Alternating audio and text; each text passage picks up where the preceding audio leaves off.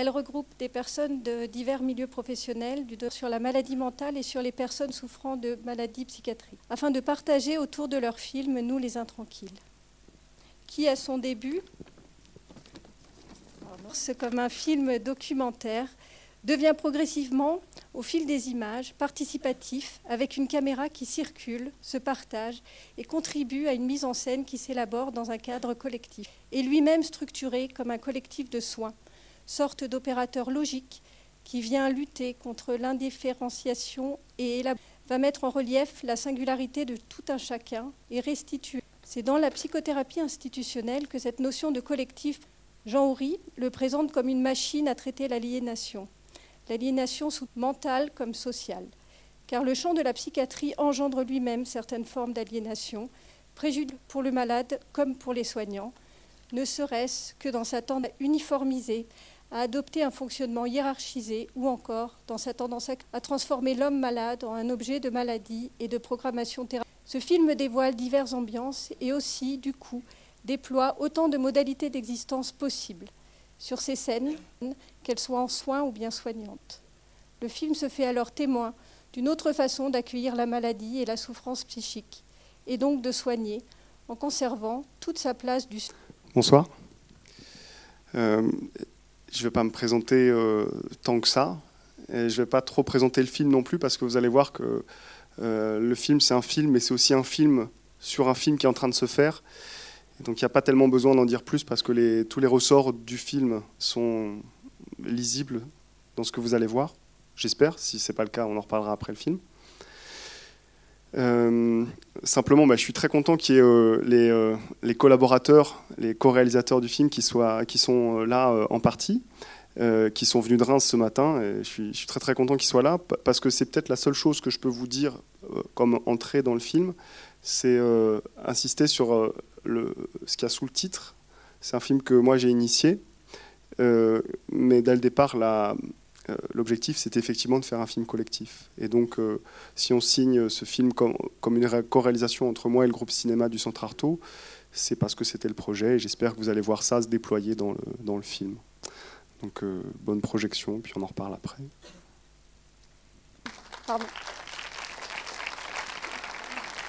Bon film et à tout à l'heure pour, je l'espère, des échanges animés. Du centre, quand j'ai ensuite euh, compris euh, ce qu'était la psychothérapie institutionnelle, entraînant euh, un petit peu sur Internet. Et après, bah, comme tous les films, ça s'est fait sur un pari que là, ce serait possible. Et il se trouve que le centre a été, l'institution a été très accueillante et le, centre Artaud dans, le collectif a été également accueillant puisqu'il y a eu une assemblée générale dans laquelle on a présenter le projet. Tout de suite, il y a eu tous les points de méfiance ont été évoqués. Et en même temps que la méfiance, il y a eu beaucoup de curiosité et de désir de, que les choses se fassent. moi, c'est comme ça que j'ai ressenti. Je ne sais pas si c'était comme ça que vous, vous aviez ressenti, mais pour moi, cette AG, la première AG, c'était une AG importante. Et donc, finalement, ça s'est fait très tôt entre le moment où j'ai décidé de faire le film et cette assemblée générale. Et après, bah, j'étais un peu compromis. Il fallait que j'y aille. Donc ça s'est fait comme ça. Mais le, point de départ, c'est pas la psychiatrie, et le film devient un film par la psychiatrie un peu malgré moi. Au début, c'est vraiment faire un film collectif sur un collectif, essayer de documenter par euh, l'expérience ce que, peut, ce que ça peut vouloir dire de vivre euh, euh, dans un groupe humain où on considère que chacun a autant sa place que l'autre, qu'il n'y en a pas un qui, a une autorité sur les autres, que chacun est spécifique, chacun est singulier, mais qu'en tout cas chacun a, une légitimité à, à, faire évoluer le groupe dans, je ne sais pas comment le dire autrement. C'est vraiment euh, quelque chose. Euh, il y a un côté très très militant sur la psychothérapie institutionnelle, sur euh, le désaliénisme, sur la, psychiatrie humaniste, hein, telle que peut l'évoquer d'ailleurs Chemla au moment des assises, ou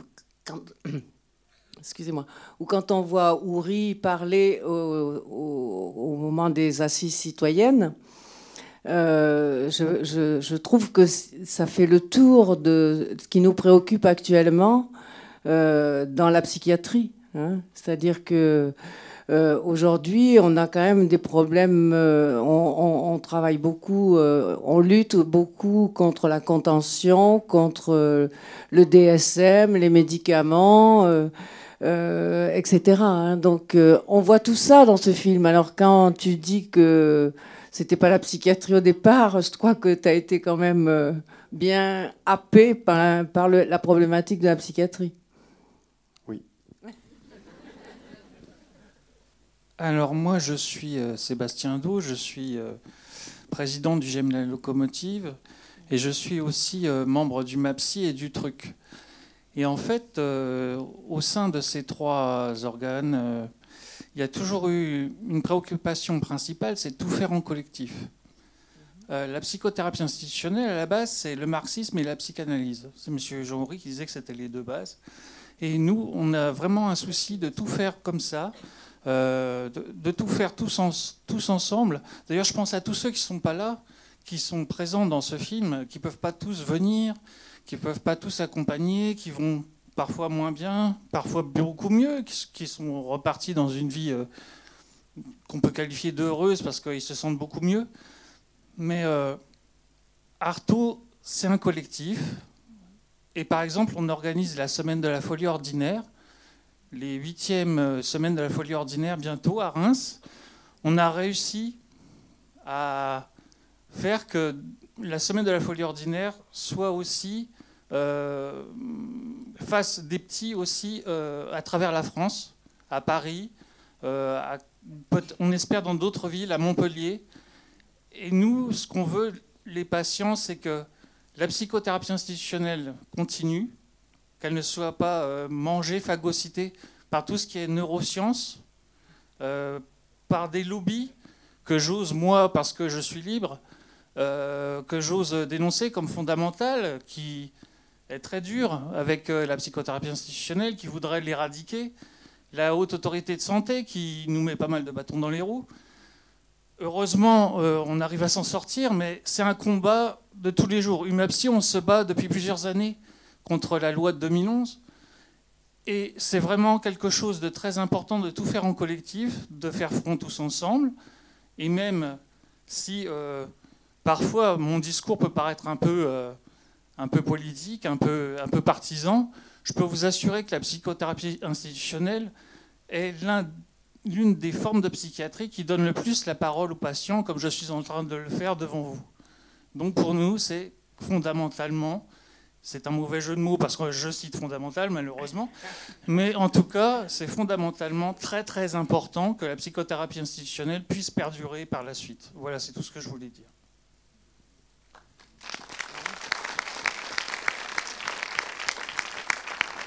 Donc moi j'arrive, euh, j'arrive au Centre Artaud, je fais un film, je veux faire un film politique, je ne sais pas ce que c'est que la psychiatrie, et puis je rencontre ces gens-là, et puis le film devient un film militant, mais il faut dire qu'ils m'ont quand même aidé à, tirer le film de ce côté-là.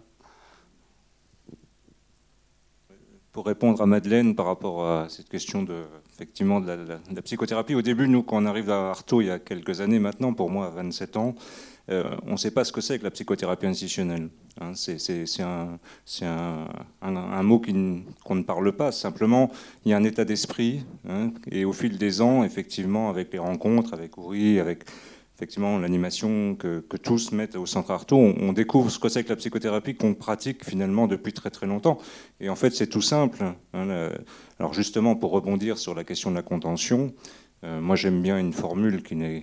Voilà, on n'attache pas les patients, on s'y attache. Hein. je crois que pour moi, ça résume énormément euh, le fondement de notre travail, c'est-à-dire que mais on, est ensemble. effectivement, c'est un espace de soins, mais c'est aussi un espace de rencontre, de vie. Euh, rien que le fait qu'on soit là aujourd'hui tous ensemble, euh, tout, portait aujourd'hui à ce qu'on ne soit finalement pas là. Hein, on a eu un accident, notre collègue qui vient de quitter la salle a eu un, accident euh, ce matin, est tombé du minibus en, en montant ou en descendant, je ne sais pas trop. Euh, elle a eu mal toute la journée son le bras. On a fini par arriver avec une route un peu pénible parce qu'on a eu énormément de, pluie.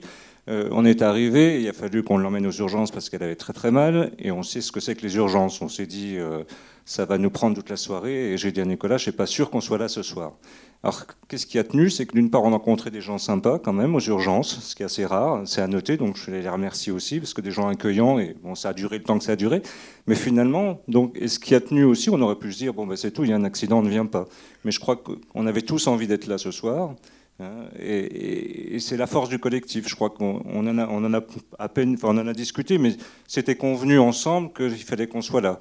Donc on aurait pu se dire, bah, non, le timing ça va pas, on est, il y a un accident, on n'a pas mangé pour venir être avec vous là, on mangera après. Et je crois que tout le monde était d'accord sur ça. Il n'y a pas eu beaucoup de discussions. Hein. Pourtant, quelques-uns ont des soucis de santé liés. Hein, j'ai demandé à Marilyn si, qui est diabétique, hein, euh, voilà, si ça pouvait aller. Elle dit oui, a pas de souci, on s'en débrouillera.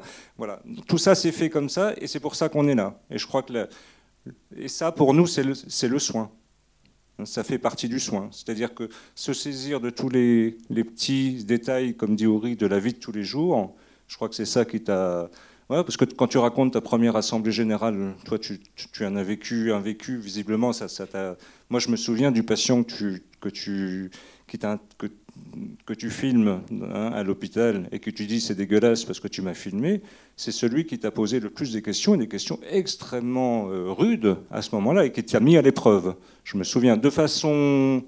Je ne sais pas si tu avais pu remarquer à ce moment-là que c'était de l'humour. Je ne sais pas s'ils en étaient d'ailleurs. Euh, mais en tout cas, il t'a mis à l'épreuve devant tout le monde. Hein, il a pas, voilà. Et, tu as traversé ça aussi. Je pense que d'autres, d'autres cinéastes sont venus au Centre Artaud et n'ont pas fait de film.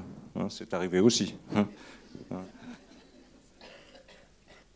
on a le micro, donc on continue à parler. Mais euh, pour ouais, peut-être euh, terminer l'anecdote sur la, première assemblée générale, donc il y a effectivement euh, un vent plutôt favorable. Les gens sont plutôt curieux de ce qui va se passer, tout en se disant c'est qui ce type-là, qu'est-ce qu'il va faire, est-ce que c'est un journaliste comme les autres? il y a un patient qui est un peu incarne pratiquement pour le collectif et, de manière assez théâtrale, incarne la méfiance du, du, collectif. Et donc je me retrouve face à, un flot comme ça de, questions, euh, me disant en gros ce qu'il dit dans le film après, c'est-à-dire que le film est impossible, parce que de toute façon, si je fais un film, ce sera forcément euh, pour stigmatiser, et puis si, si ça stigmatise pas, ce sera un film qui sera un peu, un, peu neuneux, un peu un film de famille, où tout est bien, et puis il n'y a pas de problème, et puis en fait, il y a quand même des problèmes. Donc, il, me, met face à ça, et moi, j'aurais pu effectivement repartir chez moi en disant bon, bah, il a raison, le film n'est pas possible. Et puis là, je me dis au contraire, ils, sont tellement euh, conscients de tous ces enjeux-là qu'il va falloir creuser et trouver des solutions. Et, donc, à, partir de cette, assemblée générale, pratiquement toutes les semaines, ils revenaient me voir et me refaisaient un petit peu cette, critique-là à, à, une vingtaine de centimètres du micro, tout en me disant qu'il ne voulait pas être filmé. Et donc c'est pour ça qu'on se permet de mettre cette séquence-là, dont on a parlé après, parce qu'effectivement c'est une image volée, mais une image dont il est quand même euh, un peu conscient et très demandeur. Donc euh, finalement, pourquoi le film est possible? Parce qu'on ne montre pas la violence, en tout cas pas de façon directe, mais parce que justement la personne exprime en quoi c'est un paradoxe de réussir à faire exister la violence sans la montrer. Et donc on le fait comme ça.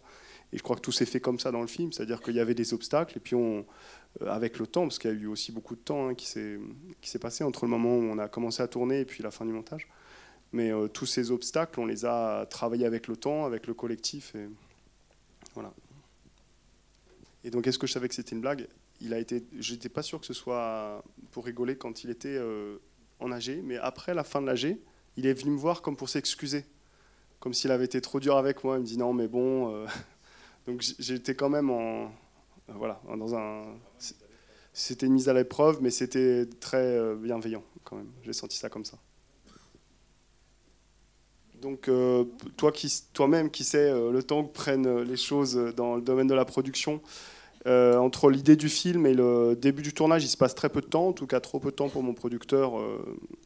donc, je bouscule un peu les choses au départ en me disant c'est un film facile à faire, ça, ça on va le faire rapidement. Euh, et, donc on a tourné euh, pour l'essentiel en 2013, un petit peu avant l'été 2013. Et puis après, il y a eu un temps mort de production, donc trois mois, trois mois de tournage, euh, ce qui est déjà pas mal en documentaire.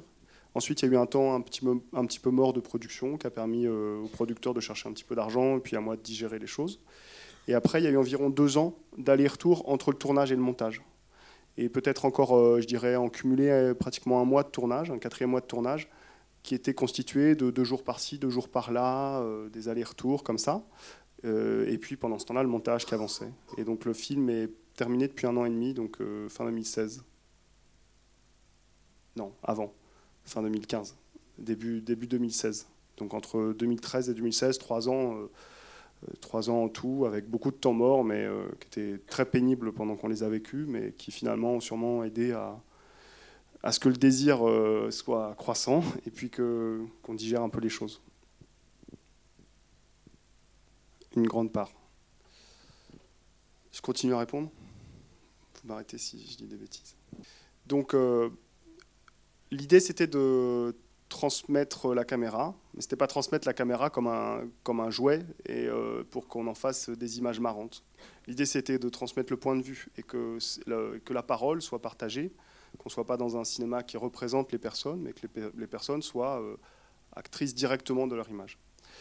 Alors, euh, tendre la caméra, c'est une première chose, mais c'est pas suffisant. On sait bien qu'au cinéma, l'écriture, c'est le montage qui l'a fait, ou en tout cas qui l'a fait en définitive. Donc euh, j'ai réfléchi à, comment je pouvais euh, transmettre aussi les choses au montage. Et euh, c'est assez laborieux le montage. Donc à un moment, je me suis dit, j'allais tourner le matin et puis montrer des séquences, et monter l'après-midi, tourner, montrer les images, tourner la veille le lendemain matin et procéder comme ça de façon un petit peu itérative. Et ça n'a pas été du tout possible en termes de disponibilité, de fatigue, de, disponibilité affective. Donc j'ai renoncé à ça, mais j'ai quand même gardé ce principe où euh, il y a eu ces trois mois, de tournage qui étaient constitués de, des images que moi j'ai fait et euh, de petits segments autonomes qui étaient faits par les uns et les autres. Et puis ensuite, pendant les deux ans, euh, deux ans et demi de, délai qu'il y a eu entre la fin du tournage et la fin du montage, on, faisait des, montages un peu grossiers de grandes séquences avec le monteur ou tout seul. Et en revenant sur le terrain, on, euh, regardait ces, images, on les commentait, je filmais ces choses-là, c'est ce que vous voyez dans le film, et éventuellement on retournait des choses. On a retourné quelques séquences en regardant euh, euh, toutes ces images-là. L'idée étant de se dire que si jamais un montage à 15 ou 20 devant une table de montage, c'est pas possible, en tout cas, il fallait qu'on ait qu'on ait de façon collective, pour que le geste collectif soit vraiment entier, il fallait qu'on ait quelque chose de l'ordre du montage qui permettent de, se poser la question des images les, agencées les unes aux autres. Et en termes de discours et en termes de production d'images, de, de, qu'est-ce qu'on représente à travers tel. Parce qu'une image ne représente rien si on oublie celle qui précède et celle qui suit. Donc il y a eu tout ce travail qui était quand même. Enfin, que moi j'apparente à un travail de montage. Moi j'avais une question par rapport à la. Je suis là. La notion de collectif, là, vous avez bien évoqué l'anecdote que vous avez, enfin l'incident que vous avez vécu tout à l'heure on voit bien que vous fonctionnez comme un groupe. Euh, quand vous arrivez au centre Artaud, vous, êtes des individus, vous arrivez.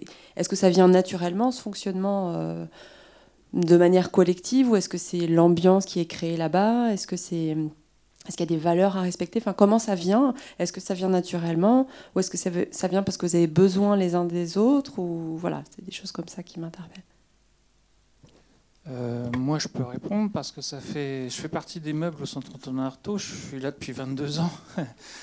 Et euh, en fait, ce que je peux vous dire, c'est que parfois, on peut adhérer d'emblée, mais il y a aussi des personnes euh, auxquelles ça ne convient pas. Et en général, elles s'éloignent peu à peu d'elles-mêmes ou elles se contentent simplement d'aller au CMP et de voir simplement le psychiatre et le psychologue et ne pas s'intégrer à la vie collective qu'il y a, que vous moi, pour ma part, ça fait cinq ans que j'ai intégré le centre Artaud. Et c'est vrai que pour euh, moi, les activités, les clubs thérapeutiques, ça forme pour moi le contenant de ma vie. Et euh, je, ne, je ne conçois pas ma vie sans le centre Artaud, sans euh, les soignants, sans leur, leur aide, sans leur, leur façon de vivre. Et pour moi, c'est quelque chose de très important, en plus du soin psychiatrique euh, fait par euh, un psychiatre. Euh, voilà. Alors pour ma part, c'est pareil, ça fait une dizaine d'années, enfin je ne sais plus exactement quand je suis rentrée au centre Artaud, pour, au début, ça m'était imposé, enfin imposé gentiment. Quoi.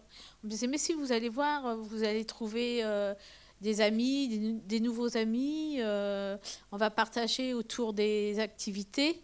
Et j'ai tout de suite refait un semblant de vie euh, rythmé par euh, mes temps à Artaud. Maintenant, je suis quasi à temps complet euh, parce que je suis active dans le bureau. Mais c'est vrai que ce qui est important au centre Artaud, c'est qu'on est écouté et qu'on partage ensemble, que ce soit avec les soignants ou les soignés comme moi. on partage, tous les mois, on a une assemblée générale où là, on discute comment, des problèmes qu'il y a ou des projets à venir. Et on prend, la décision est prise collégialement. C'est pas euh, d'un côté les soignants et d'un autre côté les soignés. Et ça, c'est hyper important. Quoi. Ça nous permet de, de prendre un peu confiance en soi et d'être reconnu. Le côté reconnaissance. Bonsoir, je m'appelle Vincent. Euh, je voulais vous, vous, dire que tout à l'heure, quand j'ai entendu une femme derrière moi qui disait euh, Mais c'est vraiment les vacances, quoi. Donc en fait, j'étais très surpris et euh, je voulais dire à tout le monde. Et puis, en fait, c'est pas vraiment des vacances, quoi. on est là parce que je suis aussi patient pour, pour se soigner en permanence. Et donc, c'est vrai qu'on a, on a des. Je m'appelle Jean, ça fait 23 ans que je suis patient. Ça fait 23 j'ai envie de rebondir quand même sur ce qu'a dit Vincent, parce que c'est vraiment sérieux ce qu'il a dit sur cette question des vacances, effectivement. Et ce côté, heureusement que vous avez vu dans le film, le côté légèreté, hein, il y a quelque chose. Et pourtant, effectivement, vous avez raison de relever ça, c'est vraiment quelque chose d'important. C'est euh, pas du tout ni un club de vacances, ni un endroit où tout, tout va bien, tout est rose, comme, voilà. mais c'est un endroit où il y a beaucoup de souffrance euh, partagée. Euh, effectivement, beaucoup d'engagement hein, des uns et des autres. Euh, et, c'est bon, c'est vrai que le film fait, peut-être apparaître ce, côté très très léger, vivant, et bien évidemment c'est comme ça. Sur la question du, votre question tout à l'heure sur la question de comment s'est constitué le collectif, est-ce que c'est une ambiance qui est là? Je crois que je crois que c'est simple. Euh, bon alors chacun fait le compte de depuis combien de temps il est là. Euh, moi, je suis arrivé en 90 au centre Artaud. C'était un poste que j'ai choisi sans savoir où j'arrivais. Euh, quittant l'hôpital psychiatrique du nord des Ardennes où j'avais vécu euh, ce que je pense aujourd'hui être le pire que ce qu'on peut vivre en tant que soignant. C'est-à-dire que quand j'ai je, vais raconter ça, mais quand j'ai eu mon diplôme d'infirmier psy, alors que j'avais fait pendant mes études une expérience extrêmement intéressante et aussi un film, d'ailleurs je me, me, souviens de ça, un film qui était passé sur FR3, à l'époque, qui s'appelait FR3 Montagne pour les anciens. Ça s'appelait Moi je montagne et je, marchais avec des patients de l'hôpital psychiatrique de Charleville-Mézières et on avait fait un film magnifique avec des ciels bleus, des images grandioses et des patients bien sûr qui allaient mieux dans le film. Euh, et c'est en rencontrant Patrick Chemla au hasard de de, truchement, euh, alors qu'on me disait tout le temps, c'était le frère de Patrick qui intervenait à l'école, d'infirmier qui me disait toujours, va voir mon frère, va lui parler de ce film. Je n'y étais jamais allé, et par le, le, hasard des premières rencontres de la Criée à Reims et de la venue de Gentis, on était venu présenter notre film. Ce film-là, à la différence d'aujourd'hui, vous voyez, vous êtes tous réveillés. Euh, quand Gentis a regardé ce film-là, il s'est endormi. Donc on n'a pas pu discuter comme aujourd'hui du film. Et moi, à l'époque, j'avais, 23 ans, 24 ans, je ne m'étais pas du tout rendu compte et je ne savais pas qui était Gentis. L'infirmier de l'hôpital qui avait un peu plus de bouteilles le connaissait et attendait une reconnaissance, lui aussi, de Gentis, qu'il n'a jamais eu.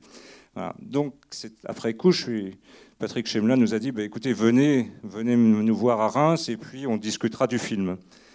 Et en discutant du film, c'est comme ça que je suis venu travailler à Artaud. Patrick Chemla m'a posé deux questions, enfin, nous a posé deux questions à quelle hauteur vous serez l'année prochaine? On était monté à 3008. Hein, on avait fait un glacier euh, encordé, euh, très risqué, en mettant en péril la vie de chacun. Voilà, c'était magnifique. Hein, mais. Donc il nous a demandé à quelle hauteur vous serez l'année prochaine. On n'a pas su trop quoi répondre. On trouvait que c'est une drôle de question. Puis quelques minutes plus tard, Patrick Chemla nous dit euh, En fait, je voulais vous demander, dans le film, on voit les patients, comme là, et ils sont bien et tout ça. Et comment ça se passe au retour à l'hôpital? Et là, c'était le blanc le grand grand blanc. Hein, parce que, bien évidemment, ce que nous, on faisait, moi je dis aujourd'hui qu'on était deux infirmiers, qu'on s'envoyait en l'air. Hein, c'était dans tous les sens du terme. Hein, on se faisait plaisir, on entraînait des patients avec nous qui, bien sûr, nous suivaient. Et au retour à l'hôpital, c'était la catastrophe parce qu'il n'y avait aucun, aucune continuité de soins. Je crois que ce qui compte quand même avant tout, c'est cette question-là. y compris dans la tenue du film, c'est que ça, continue et que ça tienne. parce qu'effectivement, été long, même nous, à certains moments, enfin, je crois que chacun a pu douter, mais ça a tenu. Hein, on a tenu jusqu'au bout pour arriver là aujourd'hui. Et dans le soin, c'est pareil. Il y a des moments où on, doute. Hein, on doute vraiment beaucoup, chacun, vous comme nous. Euh, et qu'est-ce qui fait que ça tient? C'est qu'on parle ensemble, on se parle, hein, on, partage l'embarras. et il n'y a que ça qui nous permet de tenir. Et ça, je veux dire, pour pouvoir se permettre de se parler, il faut qu'il y ait une ambiance. Donc après, on reprend toutes les histoires d'Ouri sur euh, hein, la, hiérarchie, sur euh, l'ambiance. Qu'est-ce qui fait qu'il y a une ambiance de l'hôpital où on peut se parler hein, Mais je crois que le BABA est là, hein. Donc ça, ça s'est construit. pour moi, j'ai rencontré le Centre Arto, j'y suis arrivé, je ne savais même pas où, où, je mettais les pieds. euh, très peu de temps après, d'ailleurs, je me, j'ai cru que ce n'était pas fait pour moi. Et ce que je voulais dire, c'est que euh, aujourd'hui, les patients qui sont là ou les collègues disent bah oui, on y est depuis tant d'années. Mais euh, en 27 ans, on a vu plein de patients ne pas rester, parce qu'effectivement, comme disait euh, Sébastien, certains, à certains moments, ça ne convient pas à tout le monde non plus. Et les, soignants se sont aussi énormément renouvelés. Hein, c'est-à-dire que certains ont fait un trajet, d'autres sont partis, d'autres ne sont pas restés, d'autres ne sont pas arrivés, hein, parce qu'effectivement, il y a ce niveau d'engagement hein, qui est. Alors, ça, c'est quelque chose. Alors, effectivement, il y a Patrick Chemla, euh, notre médecin-chef, qui a un niveau d'exigence. Moi, je dis toujours qu'avec Patrick, on peut, on peut tout faire, mais pas n'importe quoi. Hein. Donc, euh, il y a cette exigence-là qui est là tout le temps. Euh, par contre, on, a une pratiquement carte blanche sur ce qu'on peut faire en tant que soignant, être humain, et d'engagement, en tout cas dans le soin, à partir du moment où on peut en parler, c'est-à-dire dire ce qu'on fait. Hein. Donc, voilà pour répondre à la question de l'ambiance et de construction du collectif, comme je le vois. Quand Vincent parlait du Chili, justement, je... effectivement, ce ne sont pas des vacances, mais c'est du partage, euh, partage du quotidien, ce qu'on fait euh, voilà, tous les jours. Euh, en voyant le film pour, je crois, la quatrième fois, il y a un moment où, effectivement, au moment des assises, on a euh, organisé un petit séjour thérapeutique, on va appeler ça comme ça, euh, pour accompagner justement les personnes qui auraient eu des difficultés pour euh, se retrouver seules le soir à l'hôtel, manger tout seul, etc. Donc on était à deux collègues et on a accompagné les patients aux assises, bien sûr. On est parti tout un bus de Reims. Et un petit groupe, on s'est retrouvé dans un hôtel le soir. D'ailleurs, Nicolas était présent, puisqu'on le voit dans la chambre avec Sébastien Humut.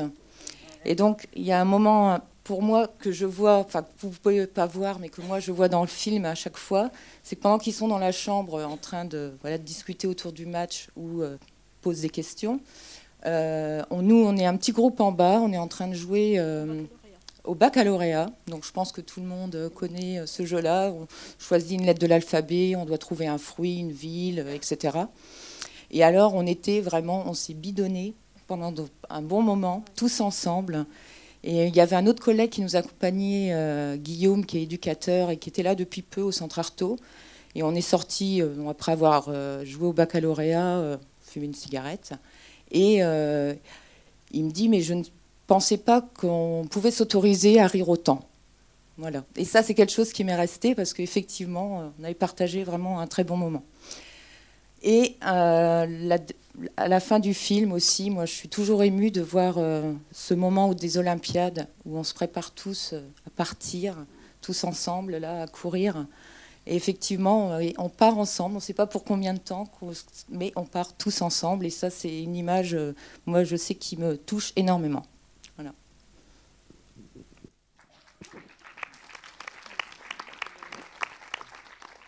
Mais comme tous les collectifs, on n'arrive pas toujours à. Les Olympiades, c'était en gros une institution depuis plusieurs années.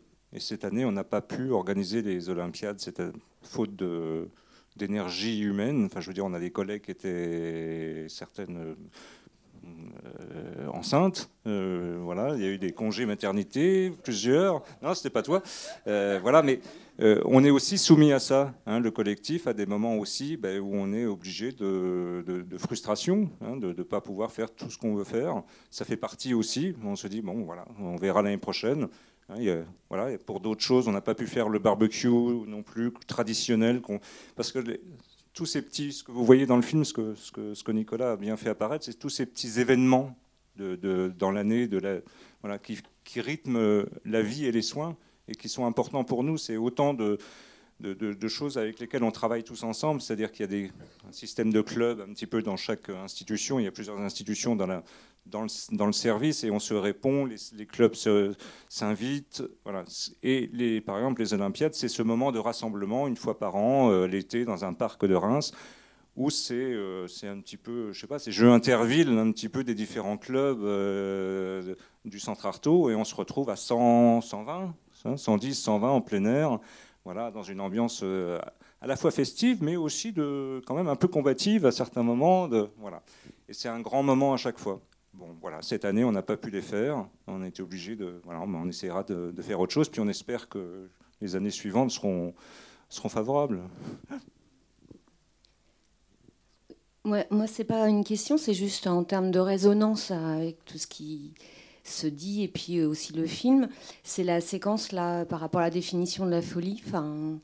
Euh, votre collègue là, qui je crois pas est là, enfin n'est pas là, euh, quand il dit qu'effectivement c'est, enfin pour lui c'est un homme libre, enfin c'est la, liberté, enfin cette association à la notion de liberté, enfin je trouve ça super beau et donc je, ça m'a fait penser à une phrase de Tarkovsky euh, par rapport à la liberté. Euh, la liberté, c'est de respecter en soi-même et chez les autres le sentiment de dignité.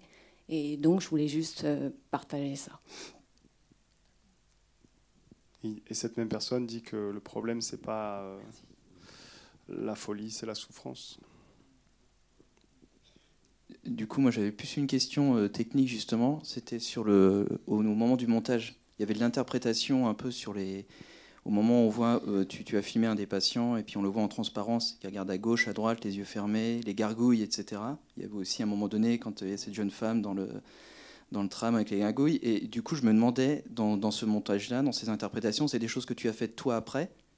Euh, euh, C'est-à-dire que tu as eu l'idée du montage et tu es venu les voir, ou en fait c'est en discutant avec eux que après tu, tu as fait ces montages-là par rapport à, leurs idées Comment toi tu...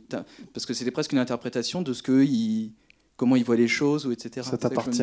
Oui, oui, mais de tout cas, je me demandais par rapport à ça. Euh, en fait, euh, tout à l'heure, j'ai dit qu'il hum, il y avait des parties dans le film qui étaient euh, des parties que moi j'avais fait, et puis d'autres parties qui étaient des, des moi j'appelle ça des courts métrages, mais bon, des parties, enfin des séquences autonomes qui sont réalisées par des personnes. la séquence de Faustine dans le tram avec les gargouilles est réalisée par Faustine. Donc c'est elle qui a l'idée je lui file un coup de main, je lui mets le matériel à disposition, on en discute, on voit ce qui est possible de faire, mais c'est elle qui est, euh, responsable. Et c'est pour ça que je dis ça t'appartient d'interpréter ça comme ça. Moi, je ne sais pas ce qu'il y avait dans la tête de Faustine. On accepte cette séquence comme une très belle séquence, qui est effectivement euh, très porteuse d'un imaginaire, de tout ce qu'on veut. Mais euh, je me garderais bien de dire de façon définitive ce que, ce que toi t'as dit, parce que c'est vraiment elle qui est l'auteur de ça. Alors je peux, je peux dire d'autres moments dans le film qui sont comme de, cet ordre-là. Il y a effectivement à la, à, la fin le, euh, le, court-métrage de Laetitia et Jacques qui, euh, qui sur un texte poétique qui lui en voix off, euh, on voit des images d'une main qui touche les nuages. Marietta qui a un immense film avec une GoPro à bout de bras. Ou bien Fred, bien sûr, qui projette son visage sur son propre visage. Sophie, au tout début, qui filme il disait à la hauteur d'une souris, il disait ça euh, cet après-midi au Sésame, euh, euh, des, pots d'échappement et des, bruits de ville, et qui se filment le visage, les yeux, la, bouche. Donc tout ça, c'est vraiment des... Quand, je dis j'arrive pour faire un film collectif, avant d'être un film collectif, c'est un film participatif. Je tends la caméra, je dis voilà, tu veux participer au film? Fais une séquence. Et puis ça donne toutes ces choses-là, donc cette, cette hétérogénéité-là. Après, qu'est-ce qu'on en fait? Ben, C'est les fameux deux ans de, montage où on arrive à tisser les choses les unes avec les autres par le collectif. Effectivement, tous ces, apports euh, individuels, ils sont hétérogènes les uns aux autres et ils, se frottent, ils ne sont pas de la même facture. Il y en a qui sont poétiques, où il y a aussi le, court métrage de, Geoffrey qui est fait avec des segments, de, des, extraits d'Internet pendant les assises, pendant les, je suis fatigué, pendant les actualités. Et aussi le moment où le, la personne est filmée avec la transparence, parce que du coup c'était plutôt bien fait, là, ce, ce, moment-là, il ferme les yeux, il y avait cette transparence derrière, etc. Donc ça c'est Fred. Et ça du coup, lui, il a... Il a, euh, il a imaginé ça. Ah, d'accord.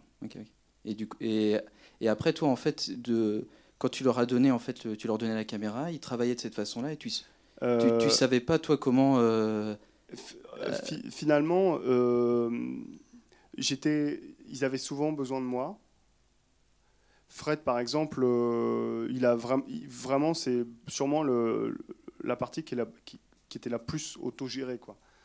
Euh, mais je l'ai quand même aidé d'un point de vue technique. Euh, je suis, venu régler les trucs, mais il avait une idée hyper précise de ce qu'il voulait. Après, par exemple, Jacques et Laetitia, Jacques a simplement écrit le texte. Laetitia était très très perdue sur la manière de comment réaliser un film, comment mettre en image. Donc on a, je l'ai accompagné davantage. Euh, ça s'est vraiment fait en fonction des personnes, des sensibilités. Euh. Faustine, elle, a pris des caméras, elle est partie. Mathieu avait fait ça aussi. Euh, bon, c'est pas dans le film, mais il y a aussi beaucoup d'images que moi j'ai retrouvées dans les rushs plus tard. Mais il y avait quand même toujours cette idée de montage aussi, parce que moi c'était important, donc j'en parlais quand même souvent. Et il y a des gens par exemple qui m'ont proposé de faire des choses, mais qui n'étaient pas vraiment cinématographiques dans le sens où c'était un témoignage direct, ou euh, il n'y avait pas forcément d'idée euh, de narration, de, montage. Donc ça, c'était, ça me semblait avoir moins sa place dans le, dans le projet. Je voudrais ajouter que, en fait, euh, tout ça n'aurait pas pu se faire si on n'avait pas tous adhéré au projet, tous ceux qui ont participé, et si Nicolas n'avait pas été aussi sympa ni aussi prévenant envers nous. Par exemple, lors du témoignage que je fais sur la souffrance dont je suis victime.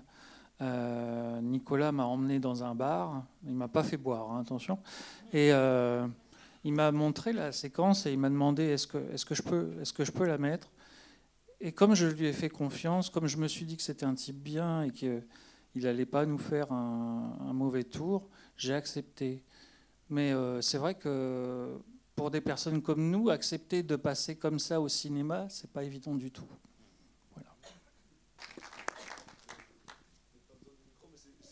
ma petite question, c'est d'où vient le titre, tout simplement? Rapidement, le titre, c'était la partie la plus compliquée. Euh, on l'a trouvé très tard. Euh, ça a été, euh, comme toutes les grandes décisions de réalisation, une décision qu'on a prise à plusieurs.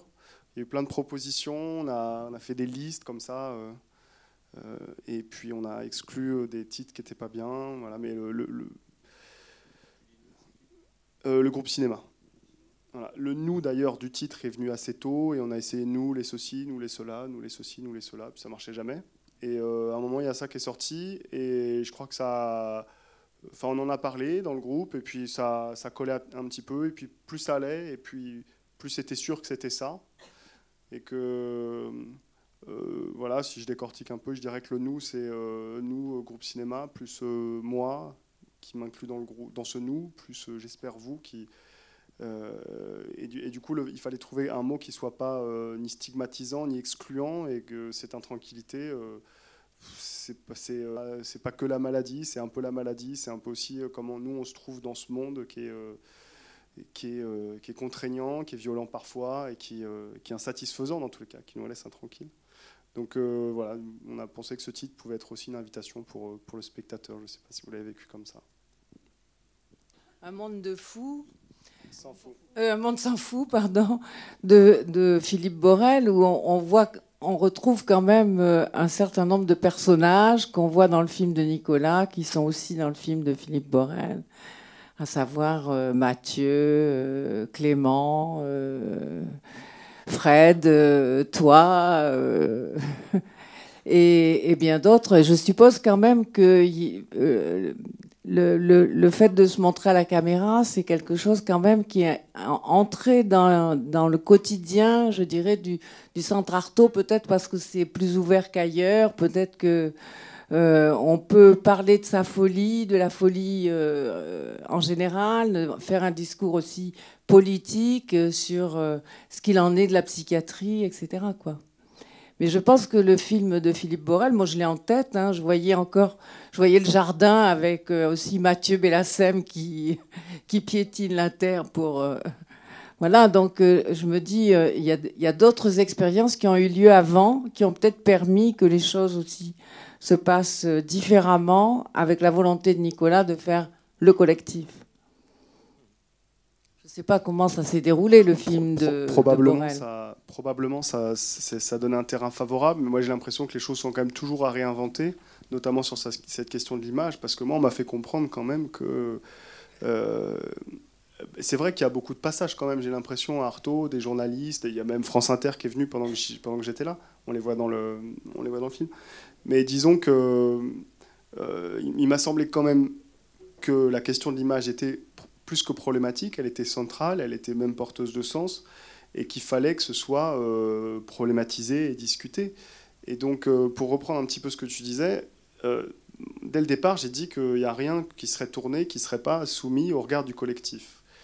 Et, que je ferai signer aucune autorisation de droit à l'image, qui, qui, sont des autorisations où les gens ont peut-être parfois l'impression d'avoir la chance d'être filmés, mais c'est en fait des décharges.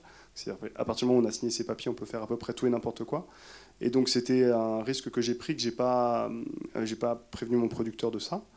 Mais euh, c'est vrai que c'était une sorte de, On était un peu dans le même bateau. C'est-à-dire que moi, je prenais le risque de ne pas pouvoir faire le film parce qu'on refuserait de faire. enfin, d'utiliser les images. Et en même temps, euh, vous, vous étiez, enfin, il y avait un truc de confiance qui disait que bon, ben, maintenant, c'est notre film, on est, tous euh, compromis dans cette histoire-là. Donc, je, je, peut-être pas à moi de répondre à cette question, mais est-ce que le film de Borel a, facilité celui-là? Je ne sais pas. Alors, le film de Borel, c'est vrai, euh, est très bien réalisé, lui aussi. Mais en fait, dans le film de Borel, c'est plus un éventail des différents styles de psychiatrie. Euh, dont les neurosciences, enfin les TCC, toutes ces choses-là. Et en fait, euh, en fait, ce film-là est quand même différent. Et je dois vous dire qu'à chaque fois que l'on passe comme ça euh, au cinéma, il y a quelque chose en nous qui fait qu'on a peur. On a peur, par exemple, d'être reconnu dans la rue. On a peur de se faire insulter. On a peur d'être euh, tourné en ridicule. Il y a toujours ça en nous. Euh, moi, par exemple, j'ai eu des symptômes de paranoïa à une époque. Et si je n'allais pas mieux aujourd'hui, je n'aurais certainement jamais accepté de passer comme ça euh, dans un film au cinéma. Et c'est vrai que le film de Philippe Borel a permis de, de, défricher le terrain. Et peut-être que ça a permis effectivement que nous autres patients, on accepte de parler si facilement devant la caméra. Mais il faut aussi savoir que c'était une nécessité politique au moment où euh, Nicolas Sarkozy était en train de euh, préparer sa loi de 2011 sur la, contention, les UMD et peut-être la géolocalisation et les caméras euh, en CATTP. Donc nous, on s'est élevé contre ça. On a choisi de passer à la caméra, au cinéma, parce qu'on voulait être aussi une forme de groupe de résistance par rapport à ça. Donc voilà, euh, vous dire que c'est facile, non, ça n'est pas facile pour nous. Pour moi, ça n'est pas facile, mais c'est une nécessité euh, politique.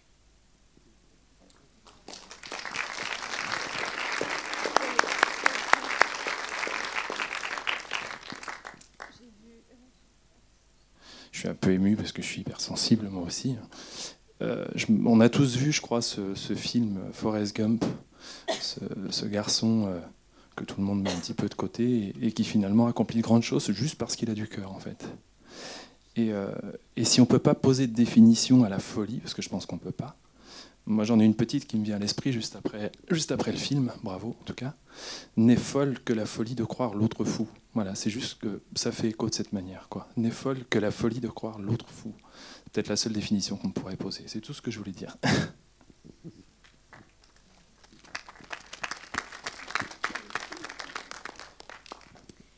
Moi, je voulais juste vous remercier pour euh, ce beau film. Et je me demandais euh, s'il existait euh, d'autres centres Arto comme ça, enfin, la place peut-être de la psychothérapie institutionnelle en France. Et peut-être par chez nous aussi. Bah, écoutez, je pense qu'il y, en, en existe heureusement bien d'autres. il y a. Alors, l'existence, elle est précaire. Hein. il y a plein de centres, je crois que euh, ici Angers, vous êtes bien placé pour le savoir. Euh, je sais pas, j'ai entendu.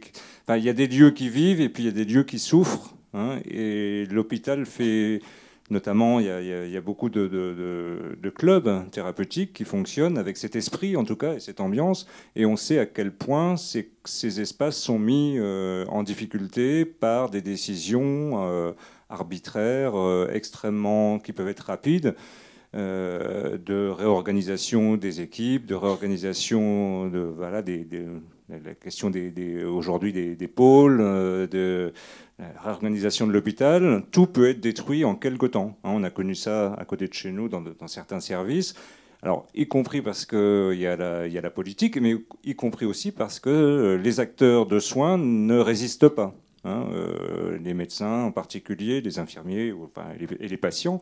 Donc ce qui est particulier effectivement au centre Arto, c'est qu'il s'est construit, ça c'est pas, euh, au fil du temps, cet esprit aussi de résistance euh, qui s'appuie sur le fait qu'on se fait confiance les uns aux autres et qu'à travers le soin, on s'est rencontrés.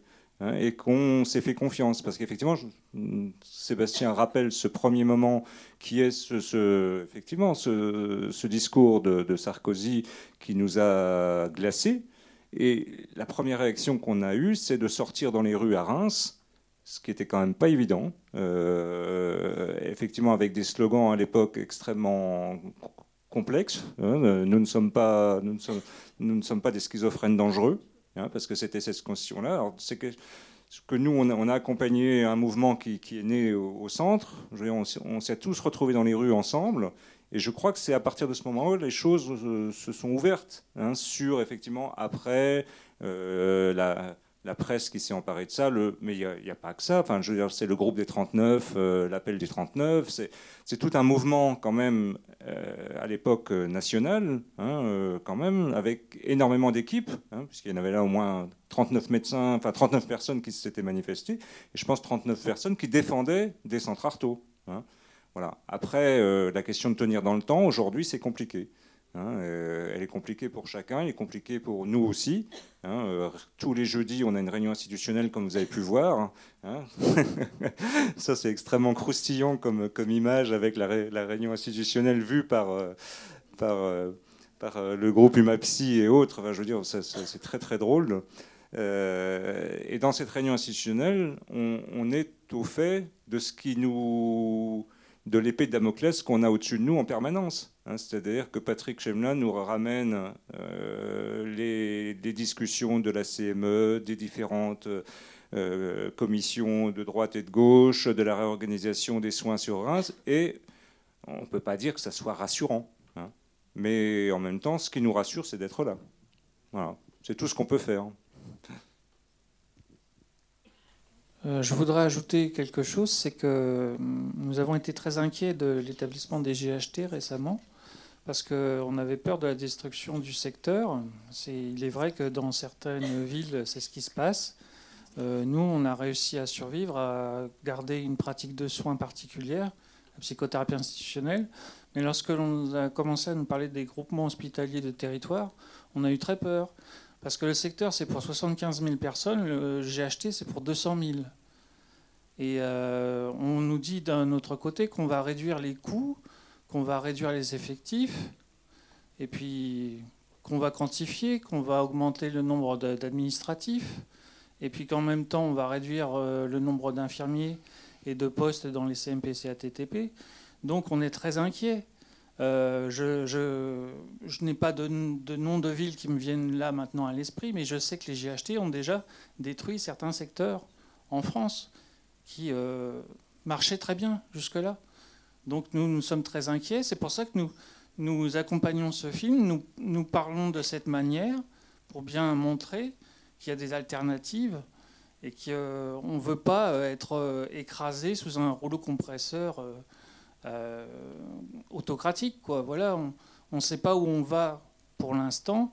On ne sait pas si notre ministre de la Santé va continuer à, à, ne pas nous écouter, parce qu'elle n'écoute pas grand-chose. Hein. Il y a eu l'histoire des vaccins récemment, vous êtes au courant, je suppose avec certains adjuvants un peu dangereux. Enfin, il y a un tas de choses comme ça qu'on veut nous faire passer par la force actuellement, et je trouve cela honteux.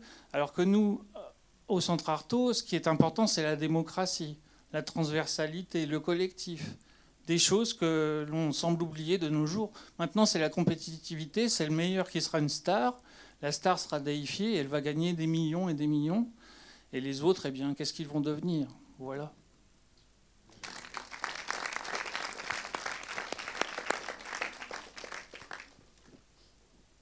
Ah oui, allez-y, allez-y. Oui, euh, la question là que je me posais, elle est plutôt en, direction des patients. En dehors de l'aventure de ce film, est-ce que euh, le fait de vivre des relations humaines très fortes à l'intérieur du centre Artaud n'amène pas une peur de retourner euh, vivre seul Quelqu'un parlait de la solitude dans le film, de retourner dans cette ville qui est, qui est inhumaine? Artaud, c'est vraiment en ville. C'est ça qui est. C'est pas isolé du monde, mais.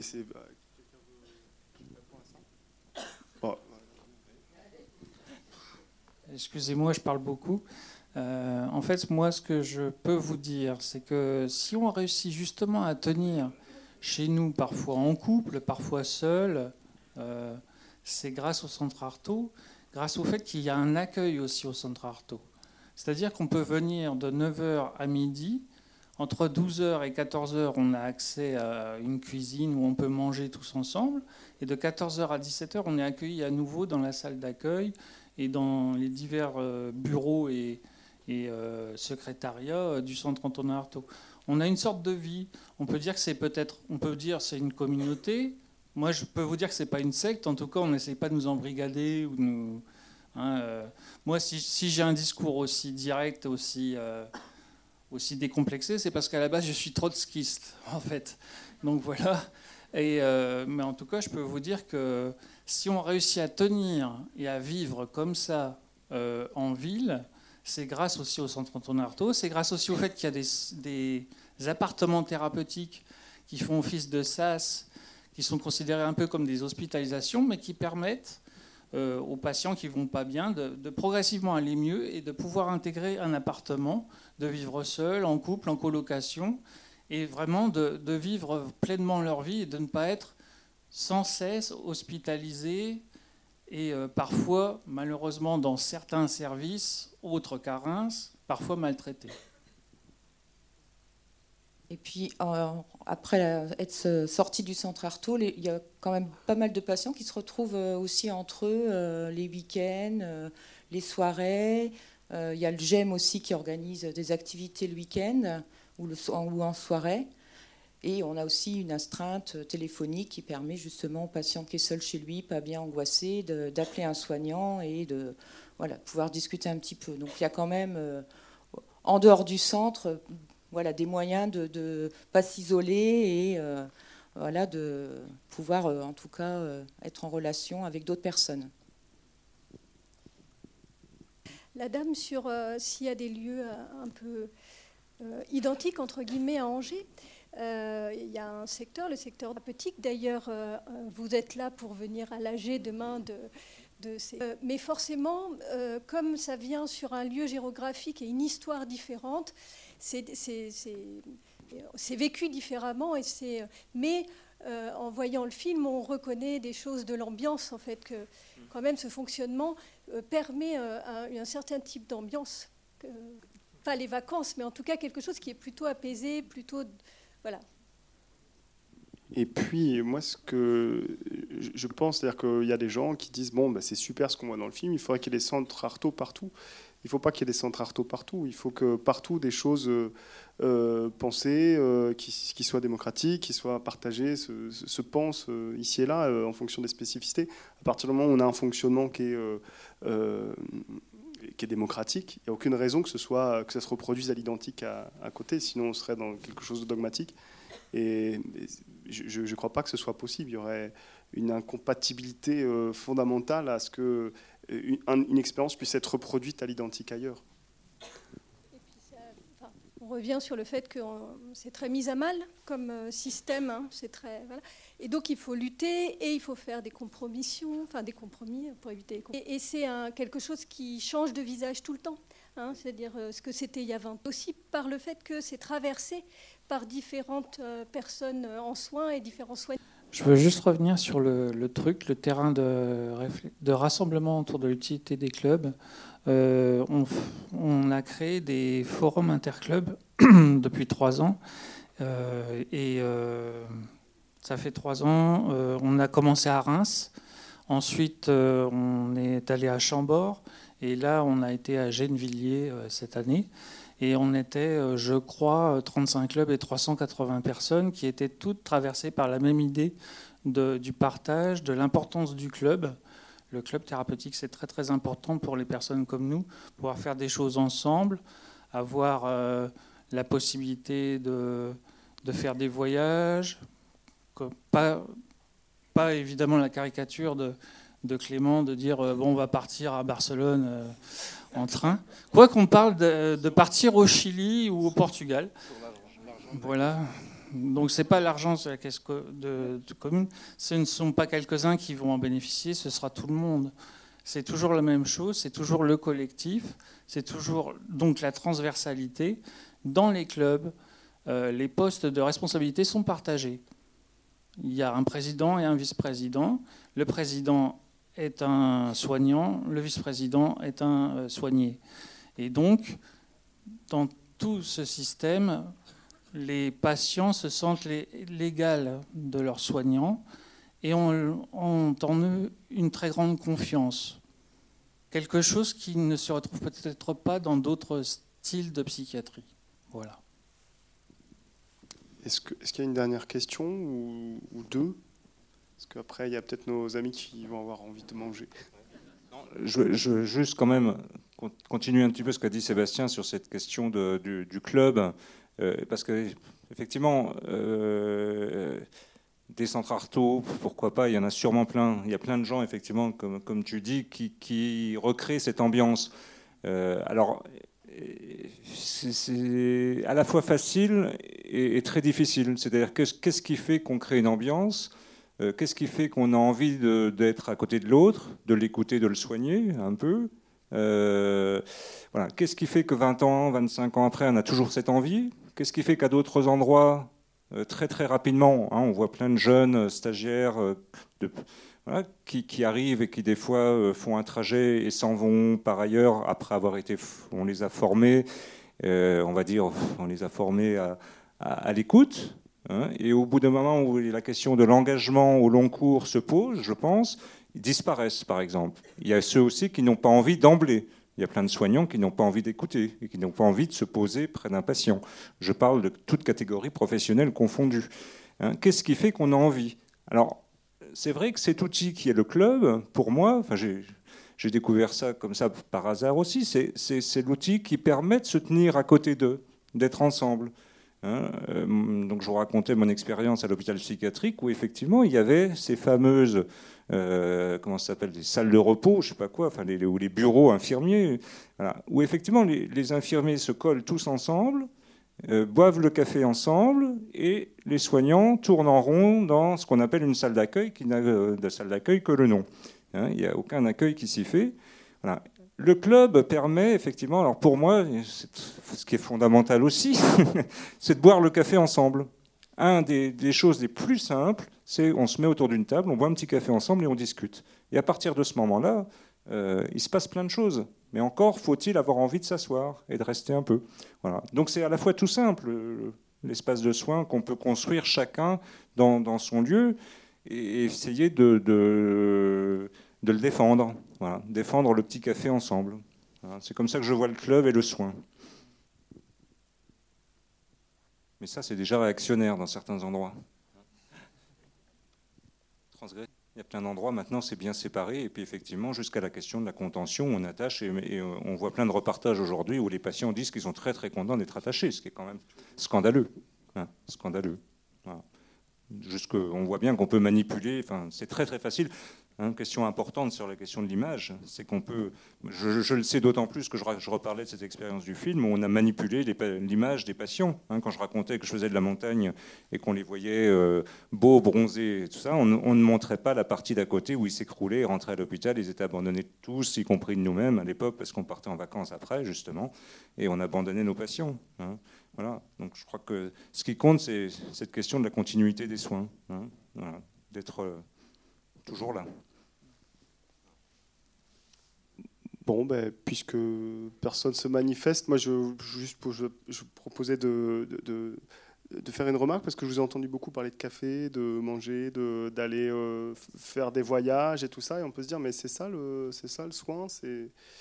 Et, en fait, euh, il y a cette assemblée générale qui est dans le film où, il est question euh, pendant un temps assez long de savoir si le café est à 10 centimes, s'il faut nettoyer, sa tasse. Puis après, il est question de DSM. Et on a gardé cette idée dans le poème qui inaugure le film, dans lequel on dit on, se trouve ici entre l'infiniment grand et l'infiniment petit, coincé entre les, les, étoiles du cosmos et puis les, les, molécules. Il y a nous qui sommes un peu coincés dans cet entre-deux. Et, euh, en fait, les deux comptes, et les 10 centimes du café, et les grandes orientations gouvernementales en matière de, euh, santé euh, mentale, parce que derrière, il y a aussi une conception de l'homme. Et ne lutter que contre le DSM. Il faut lutter contre le DSM, c'est très important. Comme dit Chemla, il faut descendre dans la rue, il faudra peut-être monter des barricades. Et, en même temps, si on se bat sans savoir pourquoi on se bat, eh en fait, au fond, fond du fond, pourquoi on se bat, on, voit pour pouvoir euh, prendre un café avec un, avec un être humain en face de soi et pouvoir le regarder dans les yeux en lui disant que, que, que, la vie peut continuer, que la vie est possible et qu'on est heureux d'être là ensemble. C'est-à-dire des choses qui sont très minimales, très très simples. Et pour que ça ce soit possible, il faut euh, faire des, grandes actions. C'était, je, voilà, je me permets juste de dire ça pour, pour pas qu'on ait l'impression que le, que, qu'il ne s'agisse que de que de euh, prendre le café, mais c'est, prendre le café et, euh, et faire des et, concevoir, avoir une conception humaine de l'homme et lutter dans, dans, la rue et contre les institutions pour que pour que ce soit pas ça qui soit détruit par les par les gouvernements, les lois et l'organisation euh, du monde.